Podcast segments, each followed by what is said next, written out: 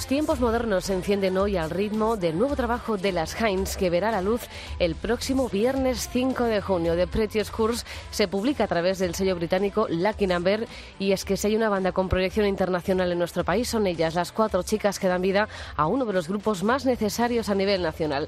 Carlota Cosials es una de las vocalistas y guitarrista de las Heinz. Buenas tardes y bienvenida a los tiempos modernos de la cadena COPE. Hola, buenas tardes, ¿qué tal? Que, que, se, que, se os presente y os se diga de vosotras que sois la banda nacional con más proyección internacional, ¿lo tomáis como un halago o hay mucha presión detrás de esa afirmación? No, hombre, es. O sea, hay presión, pero realmente es una.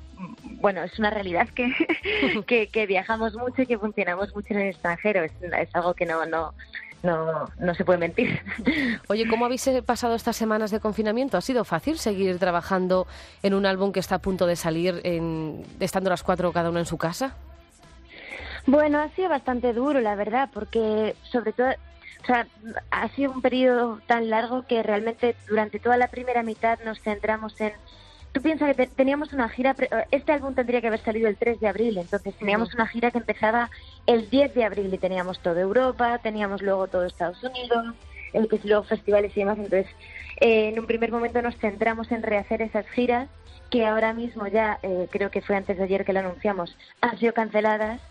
Eh, en fin, como que, que ha habido bastantes disgustos y, y, bastante, y muchísimos Skypes pero ahora ya que empieza a verse el, final del túnel y que ya por fin sale el álbum este viernes, estamos ilusionadas de nuevo y, yo estoy personalmente súper emocionada. Bueno, este viernes ya, The Pretty Schools, tercer trabajo de, de, la banda que se publica, como dices, este viernes. ¿Cómo están esos nervios de cara a este inminente estreno? Que acontece, como bueno, que dices que se ha tenido que trasladar este estreno desde el 3 de abril ahora hasta el 5 de junio, pero sigue estando en medio de una pandemia o, ahora mismo en pleno desconfinamiento. Claro, o sea, realmente eh, creo que va a sentar bien en el sentido de que eh, llevamos ya dos meses y pico muy, muy intensos y muy, muy eh, demoledores anímicamente hablando. Entonces, como, como es un álbum bastante alegre, eh, yo eh, tengo la esperanza de, de, que la gente lo, escuche mucho en los paseos o saliendo a correr o en su primera terraza, digamos, y, que se pueda disfrutar de ese modo y que, de, y, sí, que, de algún modo podamos decorar estos nuevos recuerdos que tienen un poquito más de alegría que al principio, que era así que todo oscuridad y, terror.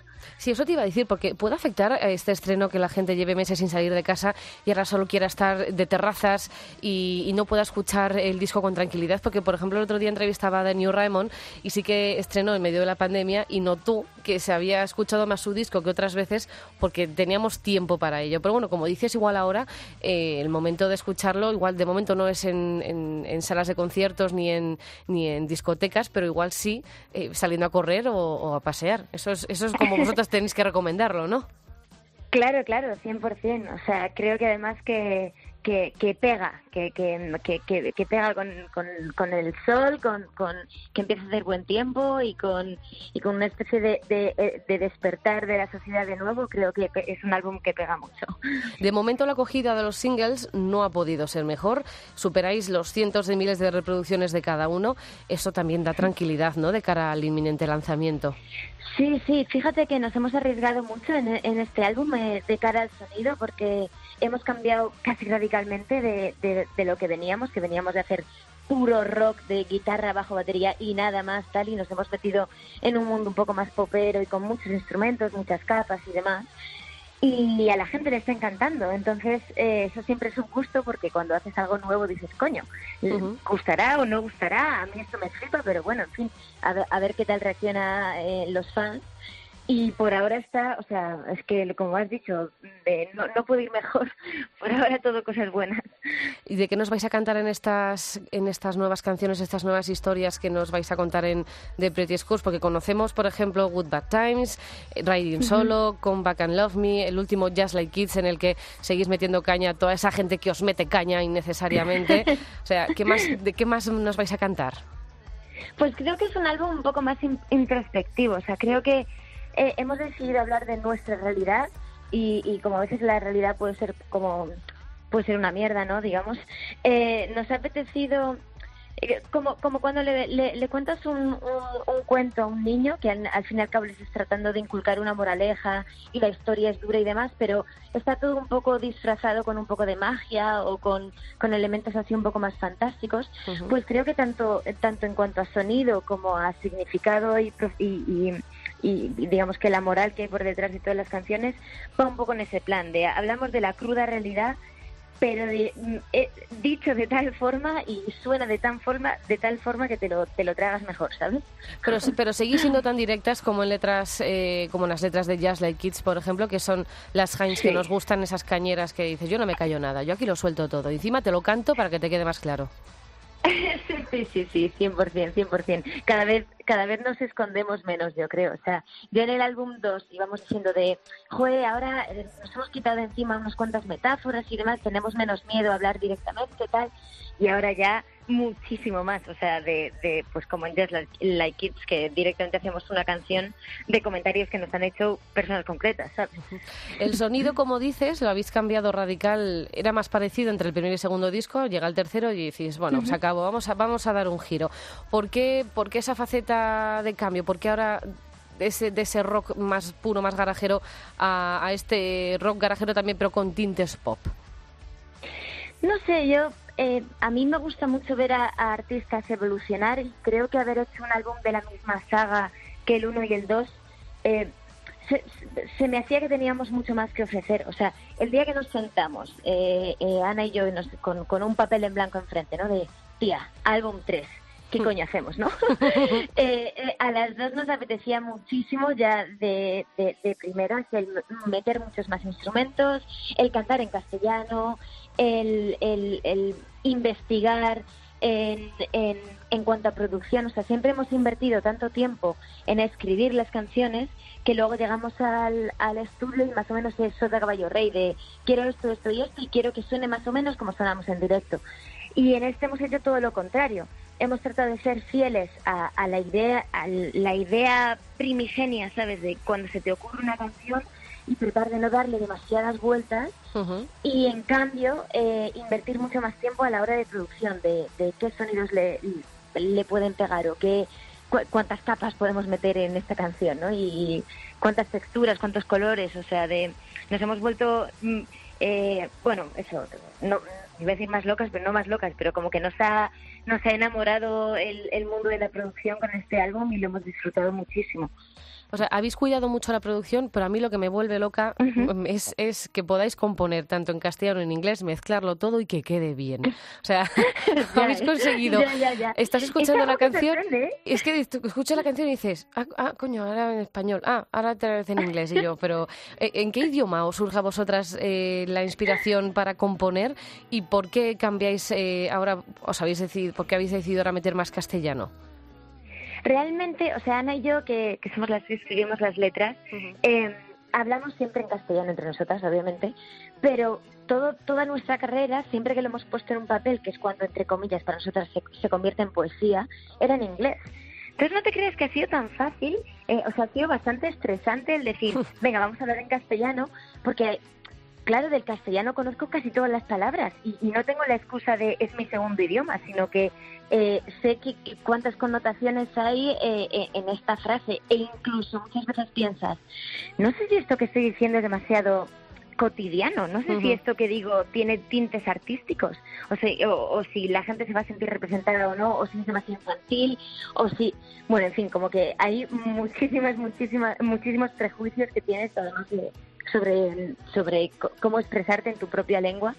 Entonces, yo me he pegado un año, todo 2019, me he puesto a estudiar bandas que cantasen en, en español y para averiguar cuál era mi gusto al respecto, de cómo me gustan las cosas que estén dichas. Claro.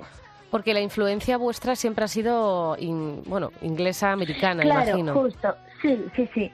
O sea, cuando empezamos, cuando empezábamos, estábamos, en, o sea, nos, gusta, nos gustaba muchísimo toda la ola que venía de, de la costa oeste de Estados Unidos, básicamente, y de muchísimo garaje, de San de Clams, White Fence, eh, o sea, un poco, un poco todo lo que salía de Burger Records nos parecía, eh, vamos, Burger Records era como nuestra meca.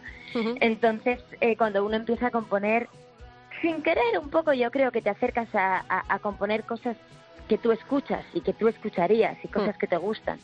Entonces, pues salió inglés y salió, pero eso, eso sí que no fue decidido, eso sí que fue eh, completamente natural y no, o sea, no, no fue ni repensado ni nada, fue después en entrevistas de, oye, ¿cómo es que cantáis en inglés? Que dijimos, es verdad, ¿cómo es que cantamos pues, porque me sale así, o sea, qué maravilla, ¿ves? Las profesoras de inglés tienen que estar encantadas con vosotras. Oye, estas semanas ha sido todo un regalo escucharos, desde luego con estos cuatro singles tenemos muchísimas ganas de que llegue este viernes para escuchar el disco al completo, pero también eh, habéis dado una importancia vital a los videoclips con una estética y una edición espectaculares. Sí, sí, yo yo, eh, el mundo del videoclip a mí me, fascina y me, tengo mucha, o sea, me gusta muchísimo el cine y entonces el formato de videoclip es algo que me gusta muchísimo.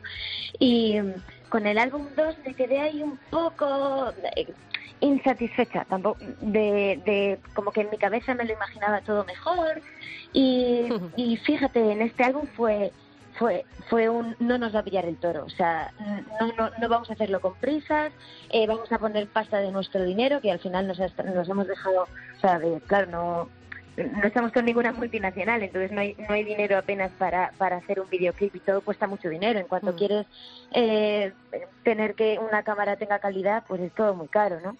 Entonces, eh, eh, vamos, este, o sea, este videoclip, es en esta nueva etapa de este álbum del los videoclips han sido casi una prioridad de que estuvieran acorde a, al nivel del álbum, yo creo. No podíamos volver a hacer como... Eh, o a mi, o, como quedarnos insatisfechas con, con los vídeos era algo que no que no podía volver a pasar. claro, sobre todo ahora, ¿no? Que se consume tanta las redes sociales tantos vídeos. Claro, sí, sí. Que no es que seamos, o sea, no es que tengamos ningún videoclip viral, ¿eh? ni mucho menos, pero, pero da igual, ya a nivel como, como artista quieres tener algo que te guste y quieres generar contenido que a ti te guste. Bueno, cuando un grupo, yo quiero saber que cuando un grupo estrena un disco está pendiente siempre de las escuchas, de la acogida entre sus seguidores, aunque digáis que no sois de momento virales, que este viernes ya considéralo como que sí, pero también ya tiene en mente lo que comentabas al principio, ¿no? La gira es un estreno y en dos o tres días ya comienzo una gira que, con la que voy a girar, en vuestro caso, por todo el mundo. ¿Cómo lleváis vosotras el no saber cuándo vais a poder subiros a ciencia cierta a un escenario con el British Course y con ese público delante? Pues no muy bien, la verdad. Yo estoy un poco porque porque porque sí que hay otros géneros de música. Yo creo que dependen menos del directo que nosotras que somos un ejemplo concreto de, de que mantenemos vivos nuestros álbumes y nuestras canciones a base de ir escenario tras escenario ciudad tras ciudad y nos pegamos unas curvas que y unas giras larguísimas y demás. Entonces fiarte únicamente de que de que tu música entre en las casas de las personas por voluntad propia, porque tampoco es que sonemos eh, en todas las radios del mundo, ni mucho menos. Entonces, como que, que, tenemos una parte gigante de nuestro trabajo que ahora mismo es ilegal, que es girar y es tocar en, en escenarios. Entonces, pues espero, no sé, espero que el disco tenga la suficiente vida como para sobrevivir a la pandemia, ¿sabes? Bueno, y si cuando podamos volver a, claro, si cuando podamos volver a viajar, pues genial. Claro, pero es que nos vamos a encargar nosotros de que ese disco siga más vivo que nunca, porque si es tan bueno como los, si es tan bueno como los cuatro primeros singles, cuenta con que el 2021 no vais a parar. Ya estáis, o sea, imagínate, venga, 2021, gira mundial. No, no está bien también parar unos mesecitos, pausar un poco, ver cómo reacciona, cómo está la gente con el disco y luego decir, venga, ahora cojo carrerilla y os vais a enterar que no voy a parar. Sí, Realmente sí, o sea, sé que si lo pienso, o sea, si lo piensas es positivo, realmente sí. Además, de hecho, esto tiene una cosa muy buena, porque yo sigo fiándome al 100% de aquello que dijo el gobierno de los conciertos de 400 personas sentadas, separadas dos metros entre ellas, en la fase 2. Estoy agarrada a eso como un clavo ardiendo, pensando que se va a poder hacer, realizar. Entonces, eh, eh, me encanta el poder eh, todo este año, de que seguro que no vamos a poder salir del país, dedicarnos a España eh, primero, ¿sabes? Y luego mm. ya ir a Europa, donde sea. Entonces, en ese sentido, eh, es otra de las grandes cosas, positivas que veo de esto, de, ah, pues mira, no podemos salir, pues mira, mejor. Pues me quedo aquí y lo exploto. Oye, ¿dónde os gustaría que fuera vuestro primer concierto en vivo? En Madrid. En Madrid, perdón, ¿eh? es que somos de aquí, toda la familia y no, todo. No, perdón, nada. mi, mi, madre y todo, que, que es, como, jo, no, vais a hacer nada que, podamos ir a ver, mira, este, este sábado que hacemos una ruta por tiendas independientes, eh, firmando el vinilo, eh, mi madre, claro, frita de, ¿y vais a tocar? Y digo, mami, es que realmente no puede estar la gente viéndonos tocar, va a ser un lío tal, ay, bueno, ay, bueno, hija, no pasa nada, o sea, como que siento que lo debo, ¿sabes? Oye, ¿y, esa, ¿y esa ruta por dónde, por dónde vais a estar aquí en Madrid? Pues mira, eh, vamos a cuatro tiendas diferentes que son El Molar, Marillion, em, hemos hecho como un mapita, y mira, la integral, El Molar, Bajo el Volcán y Marillion Records, que son como están entre, pues una está más por la latina, Tirse de Molina, uh está más bien en noviciado. Bajo el Volcán está en Lavapiés, sí. Justo.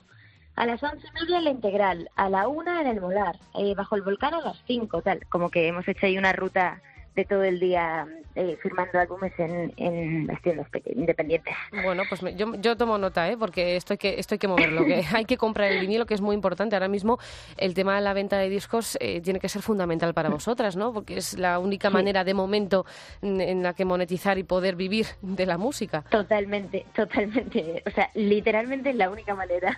Oye, mientras esperamos ya para terminar, Carlota, para, mientras esperamos a poder veros sobre, sobre un escenario, ¿habéis barajado la posibilidad de ofrecer conciertos alternativos, como por ejemplo los que van a ofrecer en un atac dentro de dos semanas o Velaco en autocines, mm. o preferís esperar a que todo se pueda hacer a la antigua usanza, como a la antigua normalidad? No, no, no, no, no. Nosotras, vamos, somos hijas de, somos hijas de la crisis. Estamos hechas para cambiar y reinventarnos lo que haga falta. O sea que, eh, de hecho, la idea de Velaco me parece cojonuda. O sea, en, cuanto, en cuanto, de verdad, que en cuanto podamos, aunque sea con la gente sentada, aunque sea eh, eh, con autocine, o sea, de la manera que sea, de verdad que lo vamos a intentar y, y nos adaptaremos, o sea, nos adaptaremos 100%. Pues ojalá. Es, momento de, o sea, creo que en este momento toca no ser demasiado caprichoso con lo que uno quiere y, y nos conformaremos con lo que nos den. Pues ojalá llegue todo esto, todo esto muy pronto y poder veros en directo. Carlota Cosials, vocalista, guitarrista de las Heinz, muchas gracias por atender la llamada de los tiempos modernos. Muchísima suerte de cara a este inminente estreno de Pretty Excuse, aunque no la vais a necesitar porque es un auténtico bombazo. Os, deseo lo mejor y ojalá de verdad nos veamos muy pronto de concierto. Gracias, muchísimas gracias. Un beso.